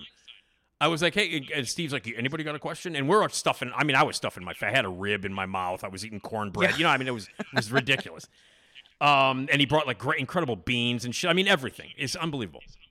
So i- i- you know, after I swallowed 17 pounds of food, I said, "Hey, Dave, you and I went to the same high school together," and I don't think he expected that Yeah. you know, because he looked at me like, "Huh?" And I go, "You went to Luther North, right?" He's like, "Well, um, yeah. How did you know? How what?" Because we went to the same school together, I said, man. We went to the same school, man. I graduated Luther North too. And but I don't think he expected that, and so he got very quiet for a second. Maybe he didn't have a good time at Luther North. I don't know. He was not there the night we got inducted, by the way. oh. So when we got inducted into the you know uh, distinguished alumni thing on the wall, he wasn't there. He was like one of three people that weren't there. Interesting. So I don't know if he had a wonder if bad- there is some drama. Yeah, if there was drama, but I brought it up while we were on the air, and I don't think he was. I don't think he was happy. so I ran out and grabbed more food before he took it away from me. So that was that. Right. He's like, But you he- get he no like- more. Yeah, he's like, this guy brought up Luther North. Get the fuck out. You know, like no food for you. So now now what now we talked about this before high school because I that's probably the most famous person that went to my high school is famous Dave. But you, Yeah. what was her name? She married a Brady. What was her? Um. Oh well, she went to. She might have gone to my high school, but she went to, um, junior high with me. Yeah. I remember her in junior high. So- and what the hell's her name? Adrienne Adrienne Curry. something. Curry, right? Adrienne Curry. Yeah, there you go, Adrienne Curry. Now she's from Joliet, and she went to school at your. She went to school with you, or at your school that you were. Yeah. Anybody else from the Joliet? Um. So no, but they didn't go to school with me. But Andy Dick and Andy. Oh, that's right, Andy. Andy Dick.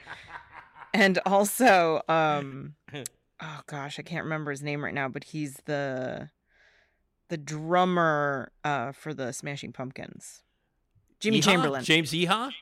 no he plays guitar Oh, I don't know because I hate uh, this. man. jimmy chamberlin jimmy oh, chamberlin. Jimmy Chamberlin. Okay, so Jimmy Chamberlin and Andy Dick. andy dick also uh john barrowman he was in like doctor who and like if you're a big old nerd like and you, Oh, watch okay. doctor who and all that stuff he's in that i he played a character on his own show i believe but Okay. um he was also and then one that was closer to me and i've seen her in stuff lately oh also anthony rapp he oh, sure. he yeah. went to my high school he was yeah, in Anthony the Rapp from rent He was in Rent. He's, in He's- Dazed and Confused. He plays Tony in and Confused. yeah he's in Yeah. babysitters club he's a kid in, Yeah. in He- babysitters he's he's the one in and Confused who has the Abe Lincoln sex dream. You know? yes yes um and then also closer to my age um her name is janina gavankar and she's i think just like character actor she just like you'll see her Wow. in things Wow, that's once in a impressive. Wow, lots of Joliet graduates went on to some yeah stuff. How about that? Wow. Good for them. Andy Dick. oh man. What can you say about Andy Dick that hasn't been said? I, he came back. He came back to the school to like talk to us, and he was just unhinged. of course he was. Of course. I remember was. at one point because he was like, somebody yelled out like some teacher's name, like just asking if he knew them, and he's like, I don't know them, but are, are they a bitch? Like, it's just a room of like high school kids, and we're just like, oh my god, Yeah, like, yeah, yeah. Hearing somebody, a celebrity, call another teacher a bitch. Oh, that's pretty funny. right? That's pretty funny. When I went back to speak, because I they had me come back and to speak at a graduation at a high school at the high Mhm. school, and even though I like I told my I told the guy who invited me back, he was once my teacher, but he was principal when I went back. Mm-hmm. And I was like, "Why are you asking me back? I graduated, and I'm not. I'm not exaggerating, Esmeralda. I graduated with like a 2.1. Like I, I'm not kidding. But And you I- graduated. I graduated with like a 2.1 and I had a million detentions. And I was like, why why should I speak? I can't speak to these people. And they're like, yeah, yeah, you got a radio show. Go ahead and, and I'm like, well, wait. I can't. I'm a, I was a terrible student. And he and then like the Good principal, enough for them. The principal who was my teacher was like, yes, you were a terrible student, but you have a radio show. So speak to the and I was like, all right. so I did mention a teacher. I was like, how many people at the graduating class? I was like, how many people have Miss Rundio? And a lot of people raised their hand. I'm like, man, she's tough, right? You know? And everyone's like, Yeah. "Ugh." and you could tell that a lot of the people hated her. Mm-hmm. And I hated her when I went there. And and and and now years later, she's the best teacher I ever had. She's absolutely, absolutely the Yeah, I mean that's usually how it goes. Yeah. And so I said, and I said that I was like, I hated her. How many people, you know, like you may hate her, and I'm not going to ask you to raise your hand. You may hate her, but I'm telling you right now, five, ten years from now, you're going to be like, she's the best teacher I ever had. And so, Yeah. and she wasn't there. I was so mad she wasn't there that day at the graduation. And I was like, oh man, I wanted to see Miss Rundio. So Yeah. yeah, Anne Rundio is her name. I would not have, uh, I would not have written the the amount of plays that I've written, or I've written essays or reviews of movies without her. There's no question about it. Best teacher ever. Oh. Do you have a great teacher? Is there? Do you, do you have a favorite teacher? No. no. All right. Uh, nobody inspired me to do anything. All right. All right. So famous Jolietters, uh, like uh, Adrianne Curry, and she did. She married Peter Brady, right, or whatever the hell. It's Christopher she Knight. did, yeah. And she won, and her big claim to fame is she won the first America's Next Top Model. That's what it was. America's Next Top Model. That's right. And uh, Andy Dick. All right. Those are good. Oh, okay. Cool. All right. um, okay. Uh, you know, my dad's going to tell a joke here. oh, very nice. He's going to have to put Keri. Keri is not mad at me anymore. I don't think. Right. because I- I just didn't shove, remember Just shove her away. She was in Leaves of Grass, so I, I gotta remember that. Hi, I'm Keri Russell, and I love Nick's show. How you doing, Keri? All right. All right, uh, Esmeralda, are you ready? mm-hmm. All right. Here's uh, here we go. It's the best part of the week, baby. It's time to hear something funny. Here we go with your music intro. Ah! It's a jokey, jokey, jokey time. It's a jokey, jokey, jokey time. Nick's dad tells a joke. Yeah! What I say? It's a jokey, jokey, jokey time. It's a jokey, jokey, jokey time. Nick's dad tells a joke. Yeah. Oh, yeah! Here we go! All right. That's right. Now, as you know, Esmeralda, every Mhm. Tuesday, my dad busts through the back door and tells a joke. Yeah. Mhm. All right. Uh, all right. Here he is. All right, Dad, you ready? He just shook his head. Here we go. I met a nice girl at the bar last night. I asked her to call me when she gets home. She must be homeless. That's good, man. That's good. Dang. She must, must, must be That homeless. was jokey, jokey, jokey time. It was a jokey, jokey, jokey time. Nick's Yeah. dad told a joke. That's got to be the explanation, right, Esmeralda? My dad's not going to strike out with a chick. Yeah. She's homeless. She's really, she's really sticking to those, to the, what he's saying. Like, I will. I will call you when I get home. Hey, uh, here's a quick joke, uh, Esmeralda, that I told my dad um, uh, that Harrison Ford told on a on a talk show Mm-hmm. uh, years ago. You ready? mm-hmm. All right, so there's a guy working in the produce department of a grocery store, and he's like stacking the oranges or whatever. And a woman comes up and taps him on the shoulder, and he turns around, and she goes, "Excuse me, but where's the broccoli?" And the guy says, "Oh, I'm sorry, we're fresh out of broccoli. We'll have a we'll have a, a delivery tomorrow morning, but we're out of broccoli today." And then he turns back around. He starts stacking his oranges again. And then the woman taps him on the shoulder again. He turns around and he's like, "She's like, I said I don't see the broccoli. Uh, where is the broccoli?" And she said, "Well," he says, "Well, as I said, ma'am, uh, the, the we're fresh out of broccoli. We're out of it, and we'll get broccoli in tomorrow, so we don't have any right now." Oh, Yeah. okay. And he turns around, starts stacking the oranges again, and then the woman taps him on the shoulder again and turns around and goes, "Excuse me, but where is the broccoli?" And so he says, "Listen, ma'am, uh, can you spell cat as in catastrophic?" And she says, "Yes, C A T." And he said, "Can you spell dog as in dogmatic?" And she says, "Yes, D O G. And he said, "Can- "Can you spell fuck as in broccoli?" And then she said, "There's no fucking broccoli." And he's like, "I've been trying to tell you that now for ten minutes." That's all right. Huh? That's not bad. Fun. That's Harrison good. Harrison Ford told that joke on Letterman. Oh boy. And like oh. they, but that's the best. There's no fucking broccoli. I love that joke. Nice. I told my dad that joke, fell off the couch. Like, and I'm sure, I'm sure that he told it at Jewel. I'm sure that night at Jewel, he probably ran. I, I, my guess is that when he got to work at Jewel that night, he probably ran straight to the produce department and told those guys that joke. He's it's in his repertoire now. That's right. There's no fucking broccoli. That's what I've been trying to tell you. So anyway, all right. all right. Well, listen, uh, Esmeralda. The next time we speak, uh, well, we'll do the. Oh, you know what? Let me do the magic megaphone real quick. Okay. Okay. Yeah, I've been yeah. wait, I've been having this guy wait for a week here now. Like, Larry in St. Louis has this request for the magic megaphone. You ready, Esmeralda? Mm-hmm. And you'll recognize it. I think you'll recognize it, but I'll tell you the story behind it because of the email. He's from St. Louis, and it's Larry. Here we go. Wait, what the fuck? Okay, here we go. Don't get me wrong. Don't get me wrong. So, Don't get me wrong. Okay. Don't So, get me wrong. all right. so, what would, what do you think that that's about? Uh, I'm not sure. It sounds like um like a song It is. Yeah. from. It feels like it's a musical. It's not a musical. It's not. Okay. It's it's a song by a rock band led by a female singer. Mm. Uh, it's Yeah, the no Pretenders. idea. It's the Pretenders. It's Chris. Oh, Don't okay. Get me wrong. And so Larry was like, "It's one of my favorite songs, and I would like you to sing it into the magic megaphone." And that was as close as I could get to. Don't get me wrong. Sorry, it doesn't. Get me wrong.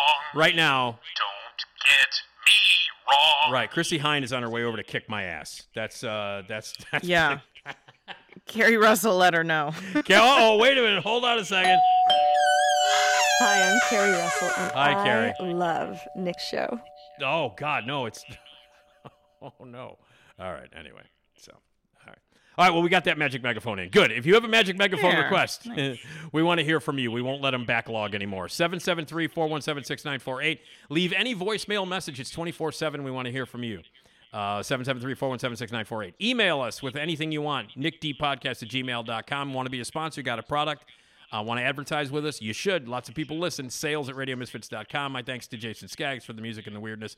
Ed Silla for being the king of the world. Rate and review us on every platform. Check out our streaming service, um, eh, which is radiomisfits.live, which is really, really cool. And my SNL podcast you should check out as well. That's uh, That show hasn't been funny in years. Uh, my thanks to Dan Fienberg for talking TV. And of course, Esmeralda, you rule the planet, as you know. Oh, thank you. Um, and uh, next time we talk, Jim Ryan will be joining us. Very nice. Yes, Music Man Jim Ryan will tell us about the latest interviews and concerts that he's seen. He writes for Forbes and Daily Herald, and you can check him out at radiojimryan.com. We'll talk music with Jim on the next episode. Until then, have a lovely uh, semester.